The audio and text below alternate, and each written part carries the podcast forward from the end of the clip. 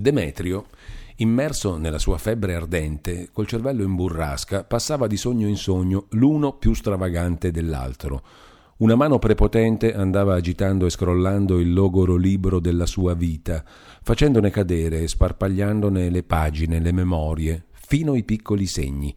Una volta vide la sua povera mamma, che pareva viva, nella sua persona mal ridotta dall'età e dalle fatiche, vestita di una sottana poverella poverella di cotone, coi piedi in due zoccoli alti, coi capelli duri cascanti come lische sopra le tempie ossute e giallastre. Veniva dall'orto con un cavolo sotto il braccio e Demetrio le disse Non faticate troppo, tanto è lo stesso, vi farete canzonare e maledire. La povera donna masticò delle parole grosse che non poterono uscire dalla bocca e indicò il cielo col dito. Un'altra volta era Cesarino, con le gambe diventate sottili dentro i calzoni neri raggrinziti dalla pioggia, che seguitava a discorrere d'una carrozza senza che Demetrio potesse capire che carrozza volesse dire. Si voltava nel letto, apriva un poco le palpebre pesanti e impastate, riconosceva la sua stanzetta, piena di sole, sentiva l'allegro cicalio dei canarini sulla ringhiera. La realtà gli stava davanti, ma ne provava un immenso fastidio. Tornava a chiudere gli occhi, ricadendo di bel nuovo in una lanterna magica di cose strane, remote, miste, accavallate l'una sull'altra, che, sfasciandosi, cadevano con forti picchi sulla sua testa. E allora rivedeva Pa Vincenzo correr dietro la sua bella Angiolina che si era incaponita a non rispondergli. Il povero vecchio piangeva come un ragazzo, finché non usciva dietro una siepe il signor Isidoro, con le sue grandi impennate fosforescenti, col suo bastone bistorto in mano, a ridere con un fare insolente e sguaiato. Dava una scossa al capo e questa volta non era più un fantasma, ma Juan de Lorgen in carne ed ossa, che da alcuni giorni si era preso in cura il malato. Questi si alzava un poco, trangugiava una tazza di acqua fresca che il suo infermiere teneva in mano, gli faceva socchiudere un poco le imposte, lo ringraziava confusamente della sua carità e ricadeva di nuovo in altre dolorose fantasticaggini. Poi nacque con don Giosuè una questione perché lo zio prete voleva la restituzione delle 37 lire prestate per il funerale di Pa Vincenzo. La mente non distingueva più, per esempio, tra la bella Angiolina e Beatrice, tra lui e Pa Vincenzo. Pareva una lunga storia sola, la vecchia storia di Ca Pianelli, l'eterna storia degli uomini stupidi e delle donne belle senza giudizio. Tuttavia, in fondo, quasi al di sotto di quel letto di brace sul quale credeva di giacere, si faceva via un sentimento diverso dagli altri che aveva in sé un certo senso di bontà, quasi una punta di dolcezza, e che dava al suo soffrire un non so che di nobile e di gentile, era il pensiero nascosto o sottinteso di Beatrice. La voce chiara e buona di questa donna parlava continuamente nell'anima sua e nel corpo malato, come la voce di una fontana perenne tra i clamori di un popolo in rivolta, di una fontana che non cessa mai di versare la sua acqua limpida e chiara, anche quando la gente cattiva e furibonda ha più sete di sangue che di acqua Mentre egli faceva ogni sforzo per accostarsi a quella fontana in cui si concretava il suo pensiero d'amore, vedeva venire avanti Arabella nella luce del volto pallido e degli occhi pensierosi. Non era una luce di questo mondo che veniva a dissipare le ombre dei sogni, ma un fuoco d'anima viva come irraggia dalle carni degli innocenti. Sbarrò gli occhi e disse Sei proprio tu? Sì, son io, disse Arabella che sedeva ai piedi del letto. Credevo di sognare. Come si sente, zio? Mi pare di star meglio. È un pezzo che sei qui?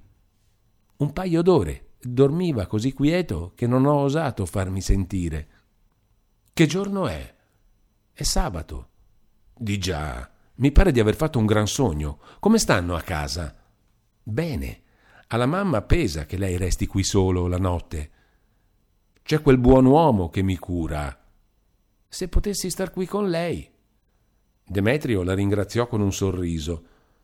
Adesso credo che il più grosso sia passato. Non fu qui anche un dottore? Sì, tre volte, l'ho fatto chiamare io. Tu sei una cara. Lo zio Demetrio allungò la mano e strinse un poco il braccio della fanciulla. Si sentiva la testa più sgombra, gli occhi meno bruciati e una dolce stanchezza nelle ossa, che cominciavano adesso a riposare nel letto. Dopo aver ordinato le sue memorie, dimandò È guarita la mamma? È guarita. Mi ha detto che verrà a trovarlo appena che si sentirà più bene, zio. Adesso ha paura di disturbarlo.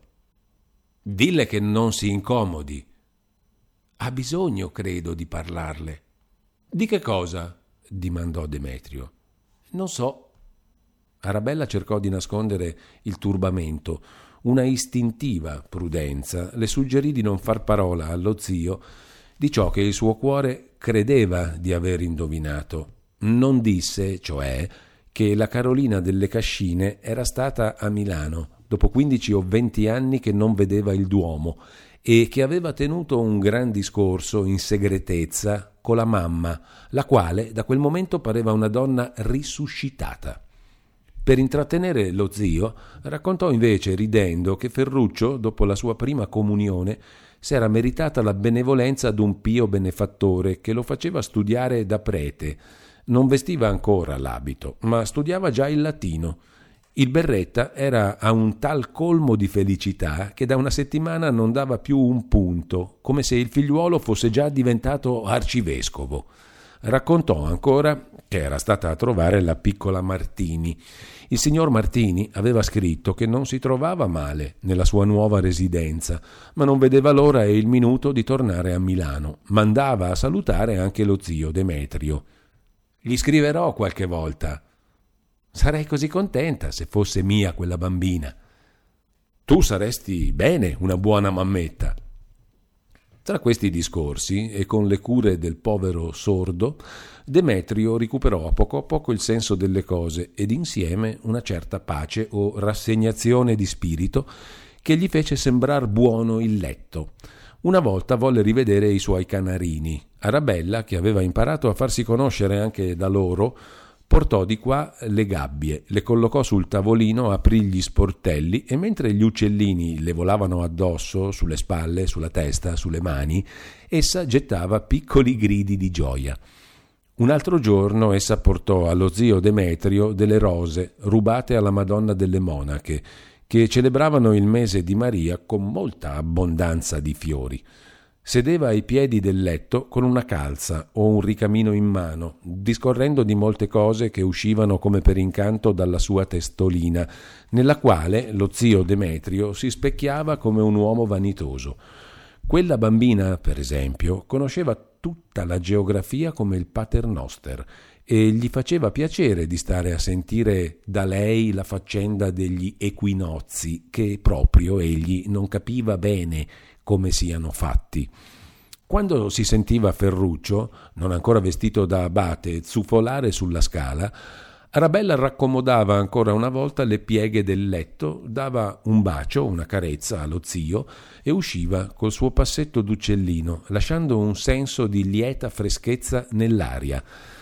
Nella soave spossatezza della convalescenza, Demetrio si divertiva a ripensare la graziosa figurina della ragazza, quegli occhi di un'acqua così limpida, a pronosticare l'avvenire, a immaginare quel che egli avrebbe fatto di quella bambina se fosse stata sua. Come aveva promesso, Beatrice mantenne la parola e si fece vedere anche lei una festa dopo la messa. Demetrio, avvertito, l'aspettò tutta la mattina con un battito di cuore che egli fingeva di non ascoltare. Volle però che la camera fosse pulita e fresca e fece collocare ai piedi del letto la vecchia poltrona con su un cuscino. Poi stette ad aspettarla con gli occhi chiusi in una soave leggerezza d'animo e di corpo. Sentì suonare tutte le ore e tutti i quarti, a tre o quattro campanili vicini, e quando suppose che ella potesse essere in cammino per venire da lui, avrebbe quasi voluto che non venisse più. La luce entrava mite nella stanza attraverso alle gelosie verdi avvicinate ma non chiuse, dietro le quali scendeva come una tela lo sfondo azzurro, netto e denso d'un bel cielo di maggio. Il mattone della stanza, innaffiato largamente, mandava buon odore di fresco e di pulizia. Demetrio apriva gli occhi un momento, risaliva lentamente lungo la striscia di sole che dallo spiraglio della finestra veniva a battere sulla coperta e sul noce rosso del letto, via luminosa popolata di polviscoli d'oro, e quindi tornava a chiuderli nell'assopimento delizioso del suo pensiero, pregustando l'idealità di quel desiderio che ogni minuto di più si acuiva in un senso di spasimo. Riconobbe subito la voce di Beatrice in fondo alle scale, mentre chiedeva alla portinaia un'indicazione. Sentì tutti i passi che ella fece per venire su e, man mano che si avvicinava, cresceva il suo spasimo. Due colpetti all'uscio furono, per il debole convalescente, come due colpi di martello sul capo. Avanti! disse parlando nelle lenzuola per confondere la sua commozione. Dove siete venuto a nascondervi, caro voi? disse Beatrice entrando. Io avrei paura a stare qui di notte. Era vestita come il dì della prima comunione di Arabella. Come state? Venne avanti fino al letto e guardò dall'alto della sua persona sul malato che sorrise. Mi ha detto Arabella che state meglio, è vero?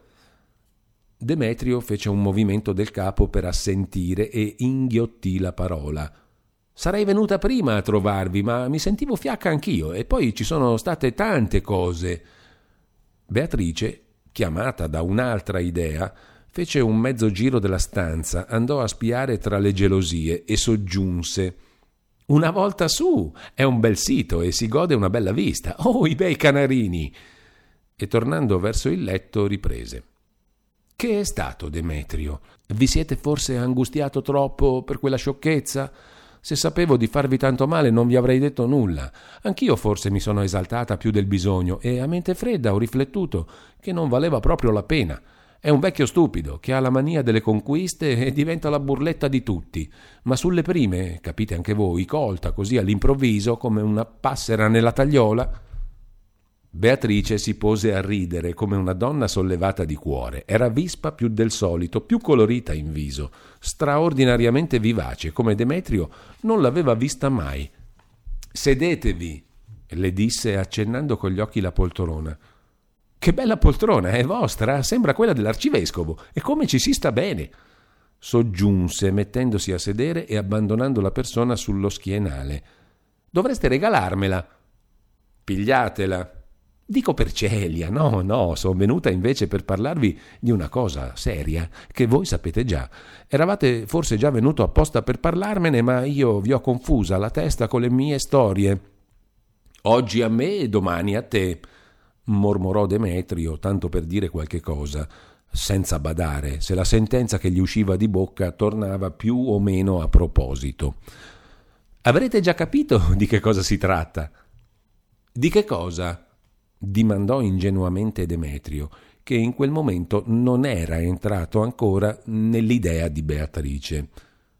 Non avevate una certa lettera da consegnarmi? Ah! esclamò rimpicciolendo gli occhi. È vero, l'ho persa. E io l'ho trovata. Do- dove l'avete trovata? Indovinate? Mm, ma non saprei. Tra la sponda e la coperta del letto. Beatrice non seppe trattenere un altro trasporto di ilarità. Toh! disse Demetrio, socchiudendo quasi del tutto gli occhi, mentre imponeva a se stesso di non essere troppo imbecille. Trattandosi di uno sposo è quasi un augurio. E avete letto? Naturalmente. Meglio, già, la lettera era per voi e avete, avete anche pensato? Non vi so dire, caro voi, mi pare una cosa così strana. Che cosa?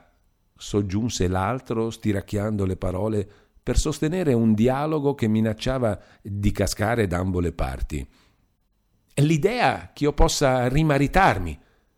Ebbene? continuò Demetrio, pesando e compesando le parole, mentre si tirava la coltre più sopra la bocca.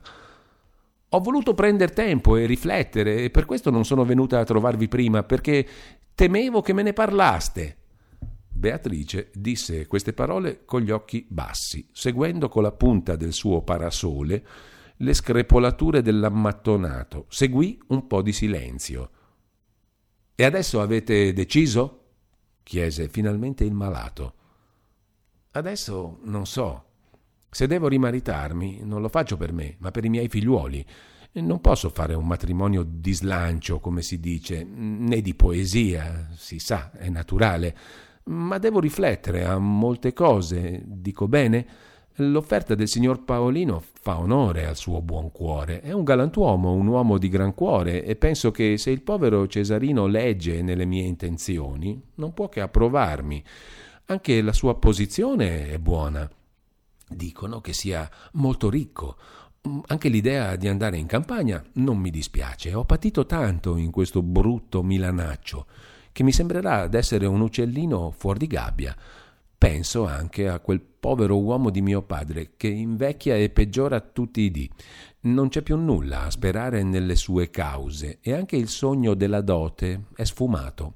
Voi non potreste continuare sempre nei vostri sacrifici e poi dovete pensare anche ai casi vostri. La Carolina, vi ho detto che è stata a Milano, Sicuro, fu a trovarmi ieri l'altro, dopo forse vent'anni che non si muoveva dalle cascine, e me ne disse tante che mi ha quasi persuasa. Povera donna, un gran cuore anche lei.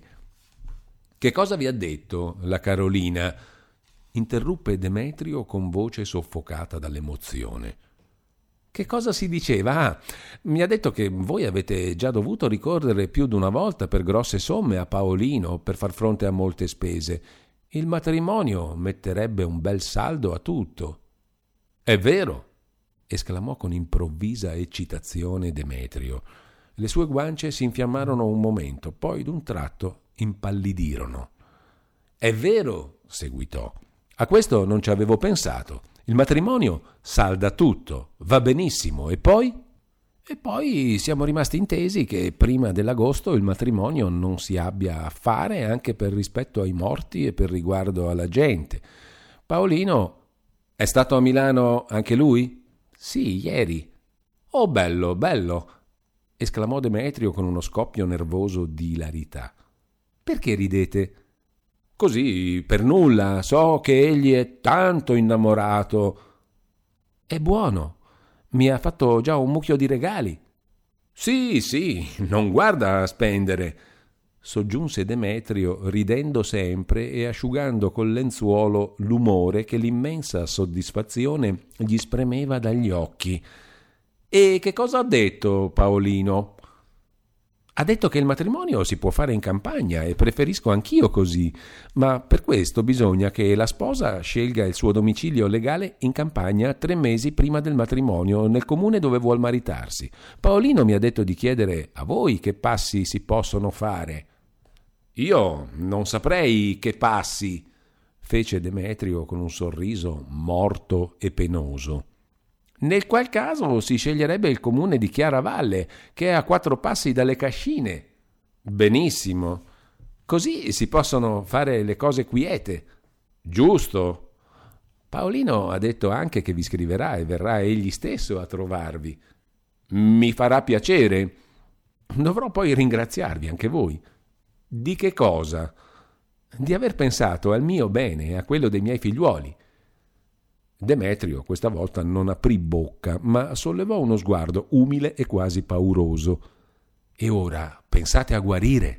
soggiunse Beatrice alzandosi. La sua persona pareva quasi ingrandita nell'angustia della stanza. Raccolse i lembi del velo, se lo aggiustò un poco nei capelli, alzando le braccia, e fece qualche passo per uscire ma si ricordò di essere venuta anche per un altro motivo importante. A Paolino, naturalmente, non ho detto nulla di quell'altra storia. Quale? Quella del braccialetto e del cavaliere. È una storia noiosa e stupida che è meglio lasciar cadere, anche per voi, non vi pare? Solamente fatemi il piacere, con vostro comodo, quando sarete guarito, di consegnare al portinaio di quel signore il suo regalo che io non voglio assolutamente tenere, Beatrice levò da una tasca del vestito l'involtino e lo collocò sul tavolino. E se non vi disturba di unire anche le cento lire, queste ve le restituirò alla prima occasione, risparmiando qualche spesa inutile. Ma a Paolino non dite nulla, come se non fosse capitato nulla, e nemmeno a quel signore non dite nulla, capirà da sé. Va bene, disse Demetrio con voce fredda e asciutta. Ve lo lascio qui il prezioso regalo? Sì, lasciatelo lì. E che ne dite voi? Di che cosa? Di questo matrimonio. Bene, benissimo, tutto bene. Beatrice si fermò ancora un poco a parlare di Arabella, dei Grissini e di cose indifferenti. Diede ancora un'occhiatina alla bella vista. Passò anche sulla ringhiera, lasciando l'ammalato solo nel suo letto di spine rientrò, gli raccomandò di nuovo di guarir presto e se ne andò via quasi di furia, chiamata dall'improvviso pensiero dei figliuoli che erano rimasti in casa soli e l'aspettavano per la colazione. E così la bella storia finiva come doveva finire. Chi aveva detto a lui di innamorarsi? Che colpa aveva quella povera donna se egli era pazzo? Di tutti i suoi tormenti e di quel gran male che gli faceva il cuore gonfio, Beatrice non s'era manco accorta. Quel po' di bene che egli aveva fatto a lei e ai suoi figliuoli era stato saldato dai denari di Paolino. Ecco, signor Demeterio, come vanno le cose del mondo.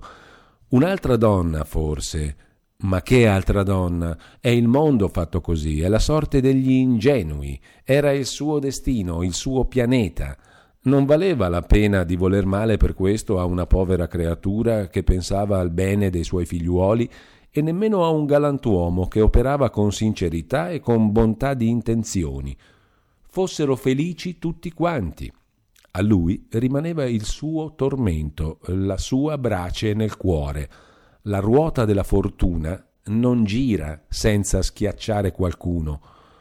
Egli recuperava la sua vecchia libertà, rientrava nel suo guscio, tornava alle sue erbe, povere erbe tanto dimenticate, ai suoi canarini, a rattoppare le sue scarpe, a trascrivere protocolli e rapporti, precisamente come prima, forse più sicuro di prima, come un uomo che si desta da un sogno di tre mesi, durante i quali abbia vissuto una vita diversa e stravagante.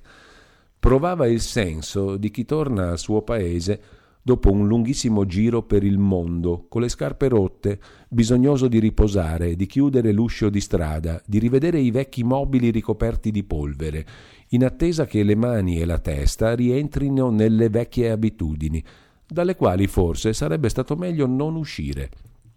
Ecco i pensieri che lasciò dietro di sé nell'uscire quella donna e che vennero a sedersi sul letto del malato. Ma al di sotto di questa stanca rassegnazione, Demetrio sentiva un gran vuoto, come se nell'uscire quella donna avesse portato con sé qualche cosa di cui un uomo non può far senza per vivere. Non era il cuore, no, il cuore, a furia di colpi, si indurisce e impara a resistere. Ciò che lo pungeva era un pensiero che non avrebbe saputo mettere in carta, ma che egli riassumeva all'ingrosso in una parola, la fede. Sì, egli aveva creduto per un momento di essere buono a qualche cosa in questo mondo. Con la sua fede aveva abbracciato i dolori di una povera famiglia sollevata un'anima dal purgatorio, salvato dal disonore il nome di una famiglia, creato il sentimento di quella donna. Oh sì, quella donna l'aveva in una certa qual guisa creata lui. La gente non aveva che scherno e disprezzo per la povera bambola ed egli s'era illuso un momento che la bambola avesse sangue e lagrime e sentimento e che gli volesse infine un poco di bene. E invece nulla, nulla, nemmeno una parola di carità.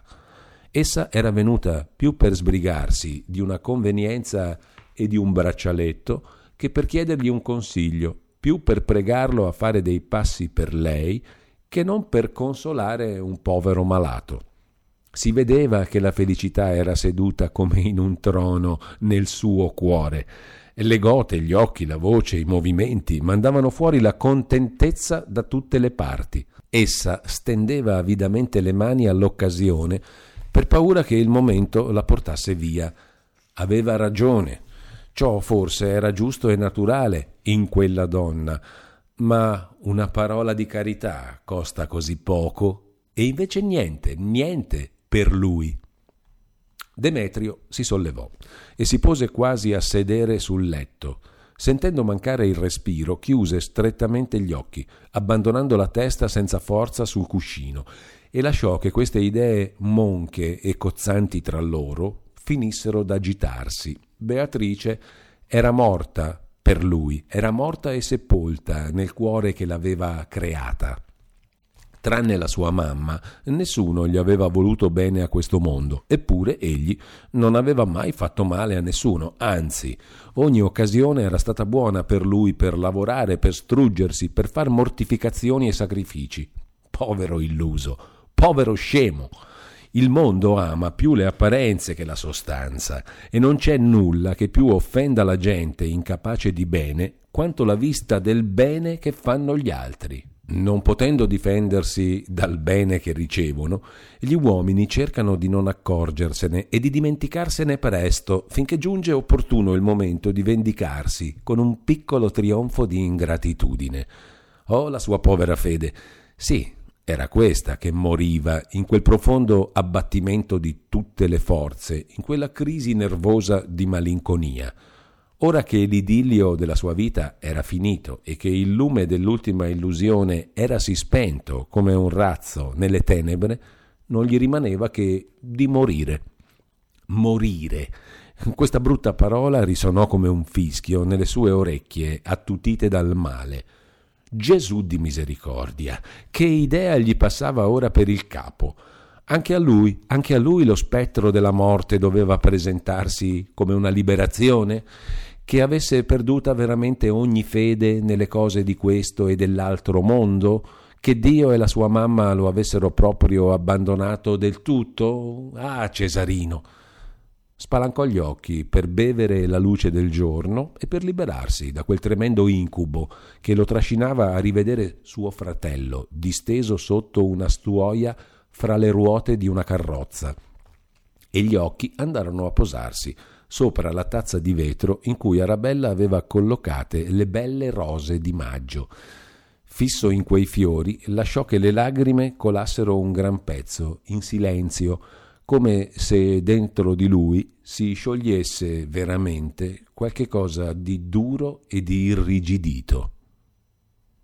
Il cavalier Balzalotti ritornò dal suo viaggio ufficiale con l'animo pieno di nobile soddisfazione. Era stato ben accolto dal segretario generale, col quale ebbe l'onore di pranzare un paio di volte nella compagnia di quattro o cinque competenze speciali che seppero far tesoro della pratica e dei lumi che il cavaliere aveva attinto nel lungo maneggio degli affari portò a casa un buon organico e la certezza che il prossimo numero della Gazzetta Ufficiale avrebbe registrato qualche cosa di dolce per il cuore d'un vecchio funzionario, l'unica ambizione del quale era sempre stata quella d'essere la prima vittima del dovere. Quando Demetrio, spenti i lumi e sceso il sipario del suo modesto idillio, tornò a uscire di casa e a riprendere la solita strada dell'ufficio, piazza del Duomo, piazza Mercanti, Cordusio, Bocchetto, il cavaliere era già tornato da alcuni giorni. Avendo inteso che il Pianelli era ammalato, colse l'occasione per chiamare al suo posto di segretario particolare il Bianconi, eh, liberandosi così d'un vicino che poteva diventare troppo fastidioso, senza però farsene un nemico. In mezzo ai gravi affari d'ufficio, Beatrice gli era uscita di mente, ma non disperava di prender la lepre col carro. Al signor Demetrio Pianelli il nuovo organico assegnava una piccola promozione con qualche vantaggio di stipendio, una quarantina di lire all'anno. Poca cosa per un milionario, ma che per un povero impiegatello rappresentano circa 11 centesimi al giorno, giusto il prezzo del sigaro e della scatola dei zolfanelli. Il Bianconi fermò Demetrio sulla scala per dargli queste notizie. Il galantuomo era un po' contento e un po' malcontento. Gli piaceva da una parte d'essere stato chiamato dalla confidenza del suo superiore, ma non avrebbe voluto dall'altra parte che Demetrio se ne offendesse o pensasse che egli avesse brigato quel posto. Il buon uomo amava essere in pace con tutti. Io non ho toccato niente delle tue carte, anzi bisogna che tu mi dia qualche istruzione e la chiave dei cassetti. A Demetrio la notizia non fece né caldo né freddo. Andava poco a poco istruendosi nell'arte di saper vivere, che consiste, pare, nel prendere le cose come Dio le manda e nel lasciarle andare come il diavolo le porta. In Carrobio non s'era ancora lasciato vedere. Perché affrettarsi a correre dove non c'era più bisogno di lui? Non era forse saldato ogni conto di dare ed avere? In quanto all'impiego, sedersi qua o là per lui adesso era cosa indifferente. Il Caramella lo trasse in un cantuccio e gli pagò la solita mesata, lire 122 e centesimi, in un biglietto da 100 e in altre poche lire di carta sucida che egli prese e cacciò in tasca come se si trattasse di un fazzoletto da naso. Passò senza parlare, ma neppure senza impazienza, nella stanza d'ufficio, dove aveva fabbricato i suoi magnifici sogni, e fissò un momento gli occhi sulla poltrona lucida e vuota del cavaliere alla quale aveva predicato tante sciocchezze e quasi gli venne da ridere. Andò al suo tavolo e si preparava ad aprire i cassetti per fare il suo piccolo San Michele quando vide entrare il Quintina in compagnia del Bianconi e di un certo Caravaggio, archivista, con una lista in mano e una penna sull'orecchio.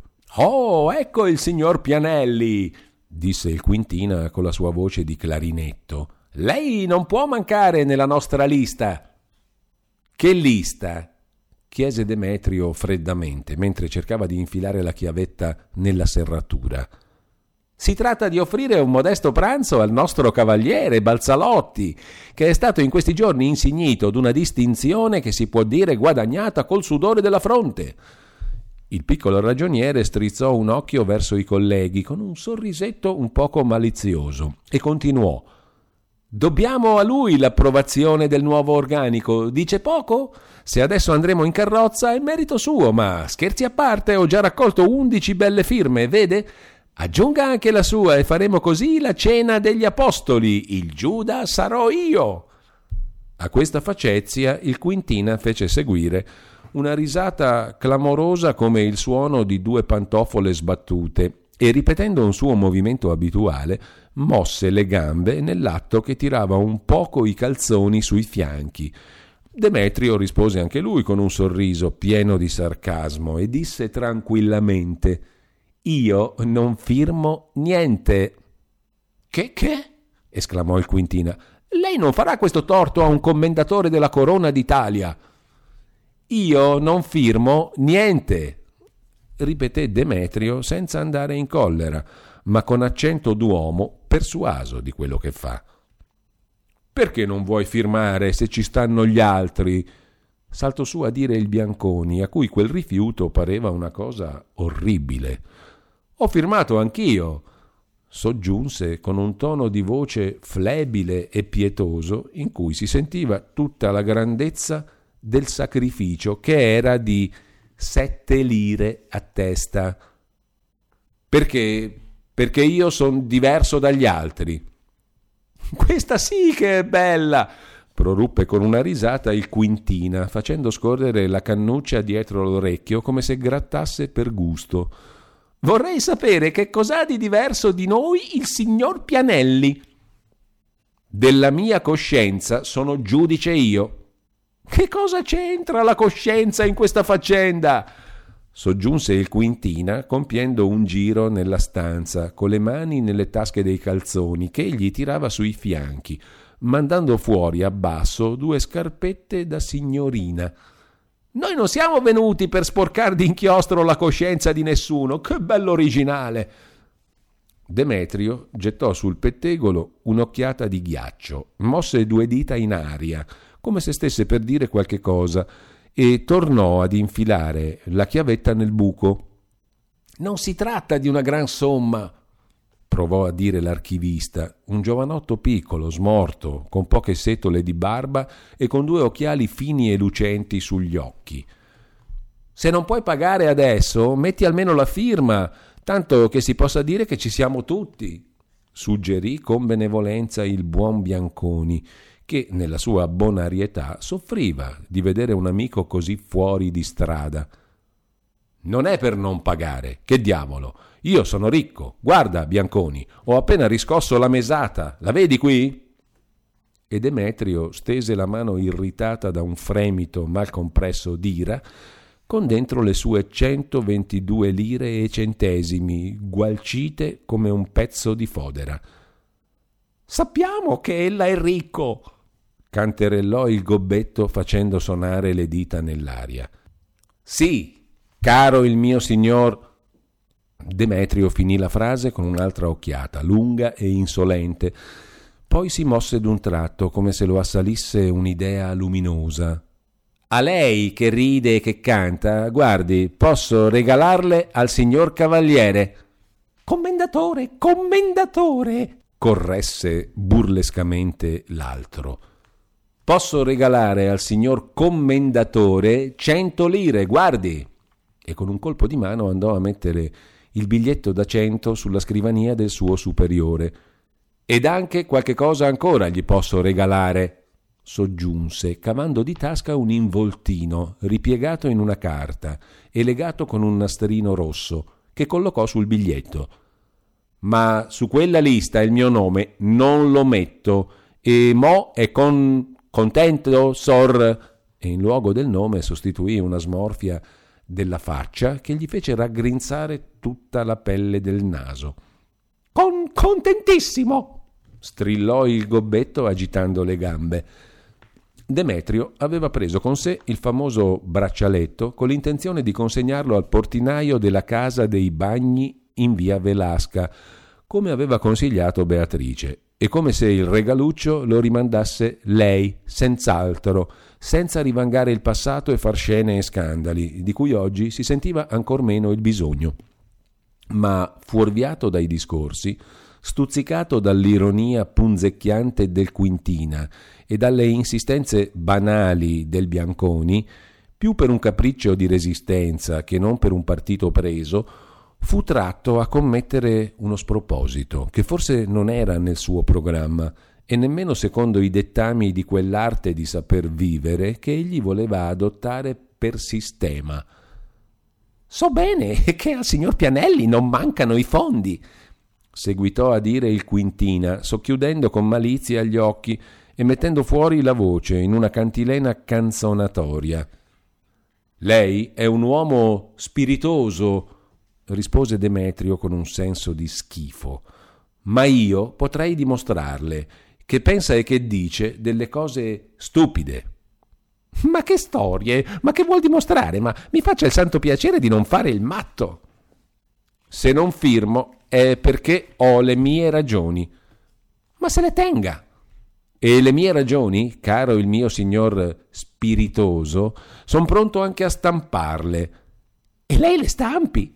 Rimbeccava senza perder fiato l'ometto piccino, che saltava come un uccello in una gabbia. E il mio pane è guadagnato con le mani pulite, sa? E mostrava i due palmi. Pulite più delle sue, che se le lava tutte le mattine col sapone inglese.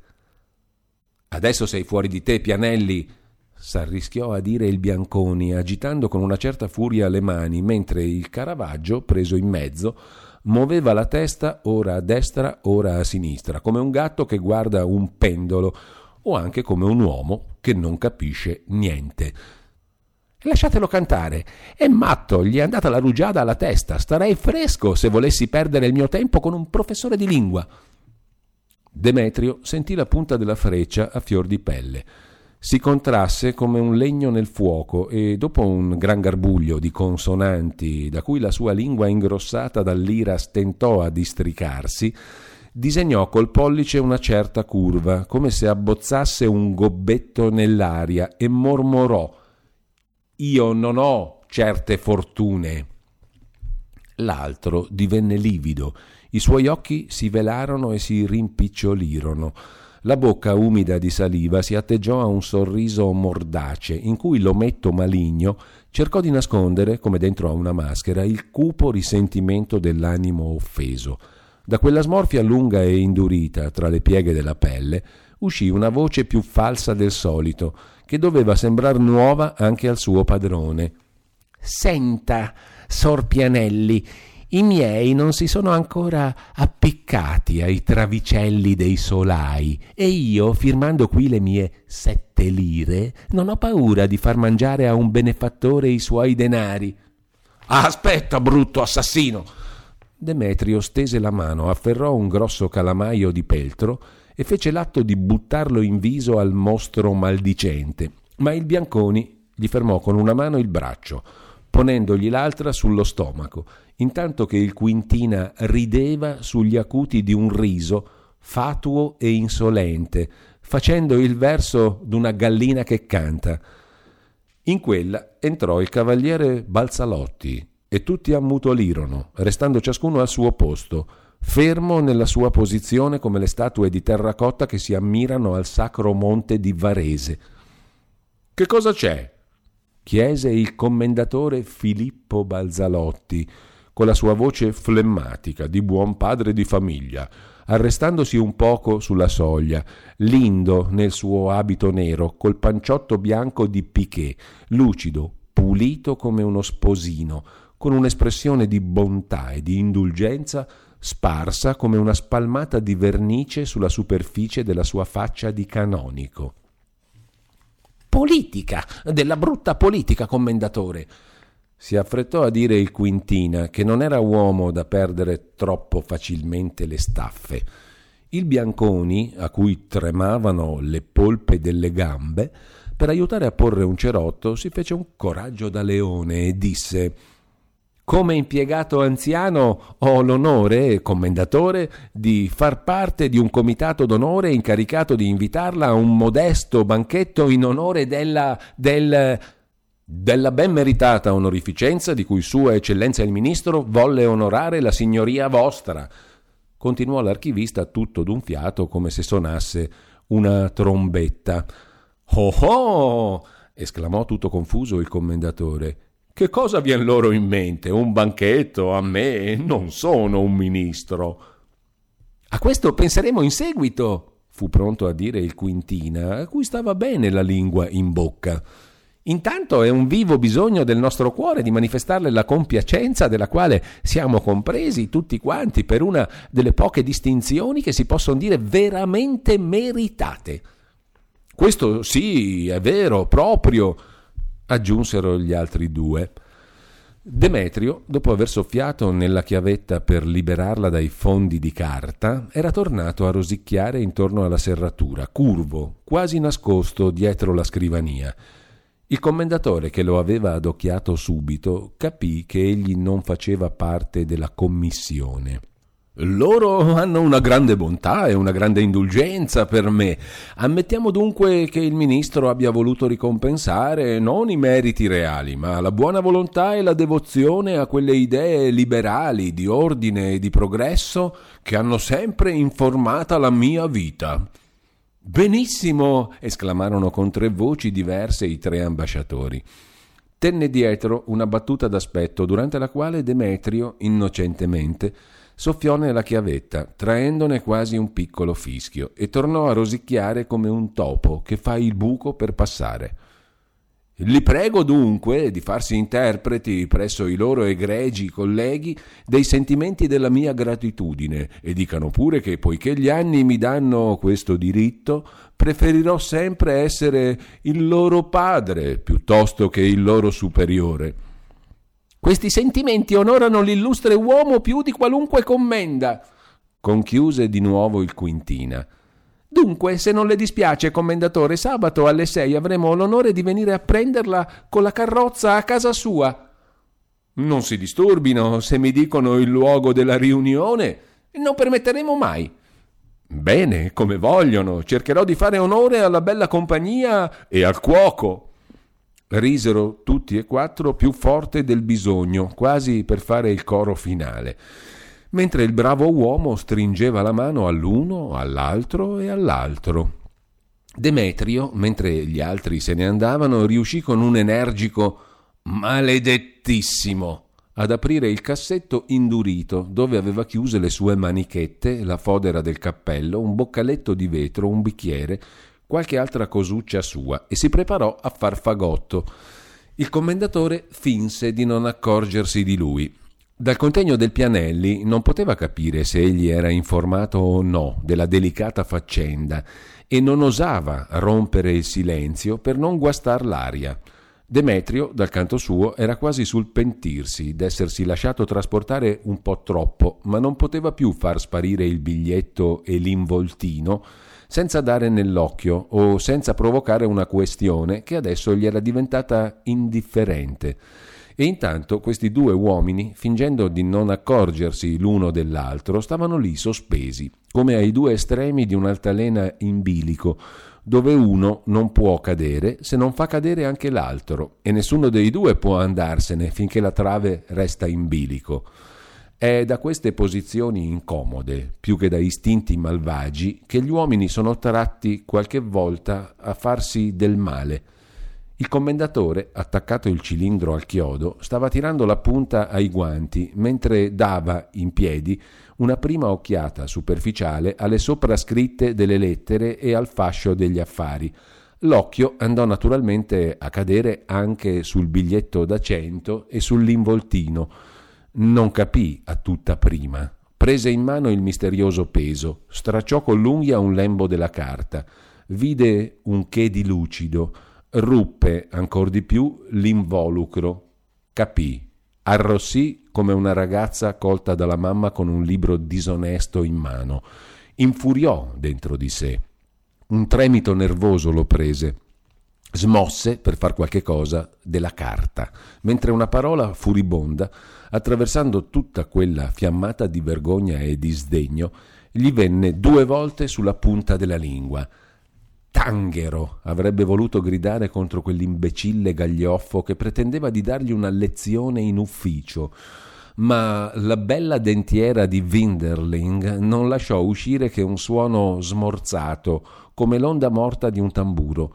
Demetrio, collocato il cassetto in terra, andava voltando e rivoltando le robe sue come se facesse un'insalata di stracci sentiva quasi al di sopra della testa passare lo sdegno di una così grande dignità ferita proprio nella sua poltrona e per quanto rassegnato a prendere le cose come il ciel le manda, non era ancora così maestro nell'arte del saper vivere perché un resto dell'antica soggezione non gli facesse fastidio e balenio agli occhi. Quando gli parve di aver finito, raccolto il suo fagottello, si avviò, come se non ci fosse nessuno nella stanza, verso la porta d'uscita, diretto al suo nuovo ufficio. Il commendatore in piedi, dietro la scrivania, lo lasciò andare un poco, incerto anche lui di fingere di non esserci e quindi bevere il fiasco nella sua paglia, o se non era il caso invece di toccare il tempo a questo tanghero dalle orecchie rosicchiate che si permetteva di dargli una lezione in ufficio. Tra i due estremi scelse un mezzo termine, secondo la vecchia tattica dell'uomo oculato, cioè quando vide che l'altro stava per uscire, Né, Pianelli, disse con una voce d'uomo sostenuto, sì, ma non in furia. Senta una parola. Demetrio si voltò e venne con tre passi lenti, in preda anch'esso a un tremito convulso, verso la scrivania del suo superiore e interrogò con una faccia di uomo che ha il sole negli occhi. È lei che mi ha raccomandato un ragazzo per l'orfanotrofio? Difatti, una volta, balbettò. È figlio di un suo fratello, eh? Demetrio disse di sì col capo e inghiottì una goccia di saliva. La ringrazio tanto, mi ha fatto fare una bella figura nel consiglio. Di che male è morto il padre di questo ragazzo? Demetrio, come se gli saltasse in corpo un razzo, fece un altro passo, quasi un salto, collocò la roba su una sedia e dimandò: Perché? Dimando a lei di che male è morto il padre di questo ragazzo, perché doveva informarmi, era dover suo, e non permettere che una persona rispettabile andasse a raccomandare a persone rispettabili il figlio di uno che si è impiccato per debiti. Che cosa crede? Che gli orfanotrofi siano fatti per i figli dei ladri e dei falsari? Demetrio, non più così ingenuo come una volta, capì benissimo che il signor commendatore esagerava di proposito un fatto inconcludente per darsi della forza, per nascondersi in una nuvola temporalesca di sdegno, per vendicarsi, insomma, del vivo picchiando sopra un morto. Volle giustificarsi, però senza andare in furia, e disse Scusi, lei sapeva benissimo, anzi meglio e prima di me come erano andate queste cose e se si ricorda mi ha dato in questo preciso posto anche dei preziosi consigli. Se c'è qualcuno che deve lamentarsi, scusi, cavaliere, dovrei essere io nel caso, perché, perché chi ha fatta la più brutta figura in questa faccenda, chi è stato il più minchione, sono io. Che mi sta a contare? interruppe con un brusco movimento delle mani il commendatore. No, scusi, lei si lamenta che le ho mancato di riguardo, tornò a dire Demetrio, sospinto a poco a poco da una fiumana di cattivi umori che non sentivano più la forza degli argini. E io mi permetto di chiedere a lei e al suo buon amico di Novara chi si è fatto più giuoco della semplicità, della debolezza e dei bisogni di una povera gente che appunto perché povera e debole poteva meritare del, della compassione. Sospinto, trascinato, travolto dalla reazione della sua virtù, Demetrio trovò d'aver dette più parole che non avesse in mente di dire, ma le pronunciò senza declamazione, quasi sottovoce, con un tono e un gesto che conservavano ancora alla lontana un'apparenza di rispetto. Guardi come parla! comandò con un alto sussiego il commendatore e indicando la porta col dito aggiunse Mi vada fuori dai piedi! Andavo bene, è lei che mi ha chiamato indietro per il gusto di insultare un povero orfanello. Siccome non ha potuto oltraggiare l'onore di una donna onesta, crede di vendicarsene. Demetrio alzò le mani con le dieci dita aperte. Esca, dico! L'altro gridò quanto è permesso di gridare a un superiore, facendosi smorto e agitandosi tutto nel piccolo spazio tra il muro e la scrivania. Demetrio, sempre sospinto da una violenza che non sapeva più imbrigliare, fatto un altro passo avanti, seguitò. Crede di vendicarsene col gettare l'infamia sul capo dei suoi figliuoli. Per Dio! tornò a dire il commendatore agitando le carte con un moto convulso, ma non voleva, d'altra parte, col gridar troppo esagerare lo scandalo, far correre gente, compromettersi in faccia ai subalterni. Faccia il piacere! provò a dire con un tono più dimesso. Se ha delle ragioni, non è questo il luogo. L'offesa che ella ha fatta a quella donna è così vile, soggiunse Demetrio appuntandogli in faccia un dito. Di che cosa mi parla? interruppe il commendatore, agitando sotto il naso del Pianelli il foglio della perseveranza, stropicciato come un fazzoletto, quasi avesse voluto pulir l'aria e far scomparire quelle brutte parole. Che provocazione è questa? Esca, le torno a dire, che mi viene a contare a me di quella sua pettegola. Demetrio lasciò cadere una mano con un colpetto secco sulla spalla del commendatore e gli disse Badi a non offenderla di più per il suo bene. Che? Che? Che? È una minaccia? balbettò il commendatore, facendo gli occhi grossi e spauriti, tirandosi più che poté sul muro. Badi! E il Pianelli lo fissò con l'occhio cattivo. Io non ho mai date lezioni sull'arte di saper vivere, ma posso insegnare a lei e a qualcuno più bravo di lei come si rispetta una povera donna. Ehi di là, Bianconi, bravo, venga qui. Il Bianconi, che stava dietro l'uscio ad ascoltare con un gran dolore ai ginocchi, quando capì che il Pianelli perdeva la testa del tutto, entrò, lo prese sotto il braccio, lo tirò indietro Andiamo, non dir più asinerie, tu ti senti male. C'è della gente che dice che io faccio dei guadagni, che ho dei segreti protettori gridò con una voce falsa e lacerata il Pianelli, che non era più in grado di misurare la portata e l'estensione delle parole. Questi sono i miei guadagni, ma dovessi anche mangiare i chiodi delle scarpe, avrò sempre il diritto di insegnare a lei e a chiunque più bravo di lei il rispetto che si deve a una donna onesta. Lo meni fuori a respirare dell'aria, Bianconi, è matto, ha bevuto. Taci dunque, finiscila, predicava il Bianconi. A lei e a chiunque più bravo di lei! tornò a ripetere il povero diavolo dalla soglia dell'uscio, attirando l'attenzione dei portieri e degli impiegati più vicini. Non era Demetrio Pianelli che strillava, ma qualche cosa o qualcheduno dentro di lui, che aveva bisogno di uscire come il diavolo dal corpo di un ossesso. Era l'uomo morto, che risuscitava con la corona di spine di tutti i patimenti, di tutti gli stranguglioni inghiottiti, di tutte le amarezze, di tutte le vergogne, di tutti i tedi sofferti in una lotta superiore alle sue forze, con gli uomini, con le donne, coi vivi, coi morti e, più terribile di tutto, con se stesso. L'uomo morto usciva, come evocato ancora una volta dal nome di quella donna che altri osava insultare in sua presenza usciva da un apparente letargo di cinismo a protestare e a vendicarsi un momento per ricadere forse per sempre nel buio della sua fossa che non si sarebbe schiusa mai più.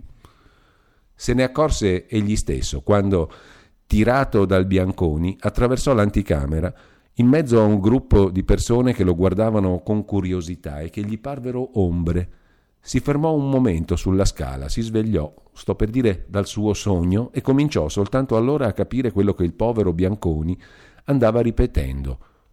Che ti salta in mente? Sei matto? La ti gira? Che diavoleria? A un capo d'ufficio, a chi ti dà il pane? E che te ne importa a te delle donne? Lasciale nel loro brodo le donne. Hai torto, hai fatto male. Già, si vede che non sei guarito. Dovevi stare a letto ancora qualche giorno. Va a casa, Pianelli, lascia passare la scalmana. Rifletti. Cercherò di fare le tue scuse. Dirò che sei malato, che è stato un equivoco, che hai creduto una cosa e invece era un'altra. Anzi, dovresti scrivere subito una bella lettera al cavaliere, voglio dire, al commendatore. Mentre il buon Bianconi cercava di salvare un amico dal precipizio, il commendatore, vedendo che la cosa minacciava di propalarsi nei corridoi e negli uffici, dove c'è sempre il bell'umore che ha gusto di ridere alle spalle dei superiori, si rivolse ad alcuni impiegati accorsi a vedere e ridendo come meglio poteva al di sopra della sua rabbia e della sua paura, disse loro e niente, grazie, vadano pure. Ha creduto che gli si volesse fare un torto perché ho chiamato il Bianconi al suo posto. È un originale, un misantropo, ha la mania della persecuzione, che asino. Aveva anche bevuto. Scusi Caravaggio, apra un poco la finestra, c'è un puzzo d'acquavite, non sentono. Eh, tu, caramella, portami una tazza d'acqua e io più asino di lui a dargli ascolto. Se gli passa con l'aria fresca, bene, se no, se no. Mi sono accorto anch'io poco fa che non era compus sui, disse il Quintina che in questa commedia godeva più che a teatro. Amico della Pardi, aveva saputo da lei come equalmente il cavaliere Balzalotti non rifiutasse i suoi consigli e i suoi benefici alla bella cognata del brutto cognato, come Beatrice andasse a trovarlo in casa all'ora della dottrina cristiana e come per questa via il Pianelli avesse avuto una promozione nell'organico. Il piccolo Gaudente andava ora a fantasticare quel che poteva essere accaduto nel retroscena per far nascere in pieno ufficio uno scandalo di questa sorta. Non vedeva chiaro, ma intanto godeva in prevenzione dell'affanno in cui il vecchio gattone cercava di coprire le sue, diremo così, tenere fragilità.